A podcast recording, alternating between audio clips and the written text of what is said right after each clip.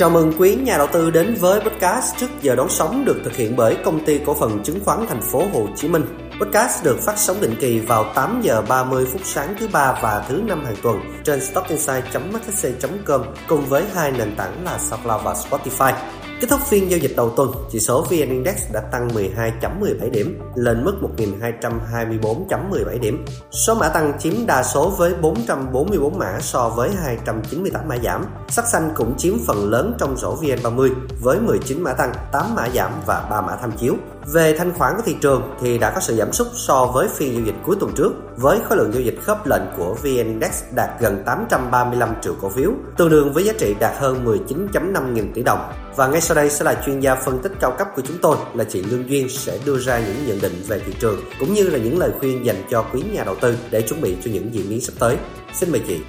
Dạ vâng, xin kính chào anh chị nhà đầu tư. Xin chào anh Tâm. Rất vui được gặp lại anh chị trong số tiếp theo của chương trình podcast trước giờ đón sóng của HSC trong buổi sáng ngày hôm nay. Rất cảm ơn câu hỏi mà anh Tâm đã đưa ra. Về quan điểm thị trường của Duyên ở thời điểm hiện tại, thì đầu tiên nếu chúng ta xét về góc nhìn lên thị trường thì anh chị đầu tư sẽ thấy rằng là thị trường chứng khoán Mỹ tiếp tục ghi nhận mức tăng kỷ lục mới trong tuần vừa qua khi mà cơn sốt trí tuệ nhân tạo AI có thời điểm đưa giá trị vốn hóa của hãng chip Nvidia lần đầu tiên vượt qua mốc 2.000 tỷ USD sau khi công bố báo cáo doanh thu và thu nhập hàng quý mạnh mẽ và vượt qua các dự báo chung, đồng thời đưa ra con số dự báo của cả năm ở mức rất là cao.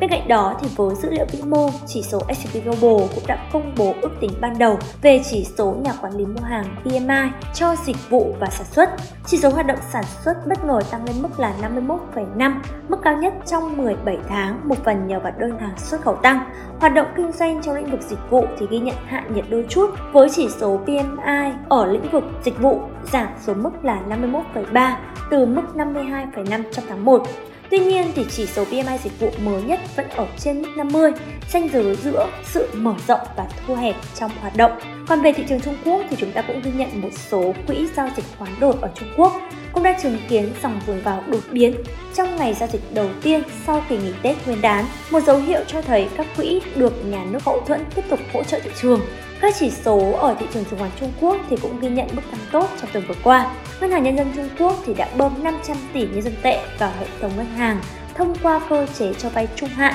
để có thể duy trì tính thanh khoản dồi dào trong hệ thống ngân hàng. Bên cạnh đó thì PBOC cũng đã quyết định giảm lãi suất cơ bản cho vay 5 năm đã giảm nhiều hơn mức dự kiến là 25 điểm cơ bản xuống mức là 3,95%, đánh dấu mức cắt giảm lớn nhất kể từ khi mà lãi suất tham chiếu được đưa ra vào năm 2019. Và với việc giảm lãi suất cho vay thế chấp kỳ hạn 5 năm này, một lần nữa củng cố thêm cho các nỗ lực của chính phủ Trung Quốc trong việc vực dậy thị trường bất động sản đang gặp nhiều khó khăn dai dẳng. Còn đối với thị trường chứng khoán Việt Nam thì sao? Chúng ta ghi nhận chỉ số VN Index ghi nhận cái sự hồi phục tích cực trong phiên dịch đầu tuần ngày hôm qua, sau khi mà chỉ số VN Index bị bán mạnh ở phiên dịch cuối tuần trước đó. Và điểm nhấn chính ở trong phiên dịch ngày hôm qua đó là dù nhóm cổ phiếu vốn hóa lớn sau khi bị bán mạnh ở phiên dịch cuối tuần trước, thì phiên dịch ngày hôm qua dù rằng là vẫn diễn ra với sự phân hóa, nhưng dòng tiền lại đang cho thấy sự luân chuyển rất là tích cực sang các nhóm cổ phiếu khác như là nhóm cổ phiếu ngành chứng khoán, nhóm cổ phiếu xuất khẩu, thủy sản, hóa chất, công nghệ thông tin, vân vân ở trong phiên giao dịch đầu tuần ngày hôm qua ghi nhận với mức tăng rất là tích cực, nhiều mã cổ phiếu còn đóng cửa trần. Bên cạnh đó thì yếu tố thanh khoản ở trong phiên giao dịch đầu tuần ngày hôm qua dù giảm hơn so với phiên cuối tuần trước đó nhưng vẫn giữ ở mức trên mức bình quân 20 phiên. Điều này cho thấy cái lực cầu chờ bắt đáy vẫn đang ở mức rất là dồi dào. Theo đó mà chỉ cần nhóm cổ phiếu trụ cột, nhóm cổ phiếu vừa hóa lớn, nhóm cổ phiếu ngân hàng không gây ra bất kỳ sự sập gãy nào về mặt xu hướng ngắn hạn thì dòng tiền vẫn sẽ tiếp tục luân chuyển tốt giữa các nhóm cổ phiếu. Từ đó thì có thể tiếp sức cho đà tăng của thị trường và tạo ra các cơ hội cho các giao dịch trong ngắn hạn. Sau đó, mà với vận động của nhóm cổ phiếu vốn lớn vẫn tiếp tục cần anh chị đầu tư theo dõi, bởi vì nhóm này chiếm tỷ trọng lớn trong tỷ trọng vốn hóa của toàn thị trường, nên là cái sức ảnh hưởng của nhóm đến chỉ số là rất lớn. Bởi vậy mà chúng ta cần tiếp tục theo dõi. Bên cạnh đó thì các chỉ báo định lượng của HSC thì cũng cho thấy rằng là cái xu thế rút lui của dòng tiền khỏi nhóm cổ phiếu vốn hóa lớn cũng chưa được xác nhận là hình thành lên một cái xu hướng mạnh Vì vậy mà cái cơ hội trở lại đối với thị trường thì vẫn còn.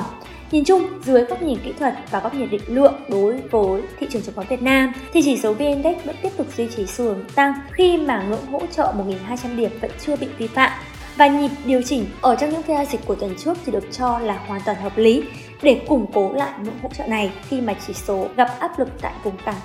1.250 điểm. Tuy nhiên thì đến thời điểm hiện tại, sau sự hồi phục ở phiên e e dịch đầu tuần ngày hôm qua, thì gần như rằng là lấy lại gần hết những gì đã mất ở trong phiên e dịch cuối tuần, đúng không ạ? Và dòng tiền thì vẫn duy trì ở mức tiếp tục và tiếp tục quá trình luân chuyển giữa các nhóm ngành. sau đó mà các vị thế mà anh chị đầu tư đang nắm giữ thì chúng ta vẫn có thể tiếp tục duy trì. Nhưng đồng thời thì các hoạt động quản trị rủi ro thì anh chị đầu tư cũng cần phải lưu ý. Hạ tỷ trọng ở nhóm cổ phiếu yếu kém, nhóm cổ phiếu mà vi phạm những ngưỡng cắt lỗ để chúng ta có thể phân bổ sang nhóm cổ phiếu còn nhiều tiềm năng tăng trưởng hơn. Còn các vị thế mua mới thì chúng ta có thể canh mua trong những nhịp điều chỉnh thay vì là FOMO mua đuổi ở trong các phiên tăng. Đặc biệt, anh chị đầu tư chú ý ở nhóm cổ phiếu nhận được sự thu hút của dòng tiền, duy trì xu hướng tăng có cơ bản tốt và còn nhiều tiềm năng tăng trưởng. Dạ vâng, đó là một vài những cái nhận định của Duyên về thị trường ở thời điểm hiện tại. Cảm ơn anh chị đầu tư đã lắng nghe, cảm ơn anh Tâm.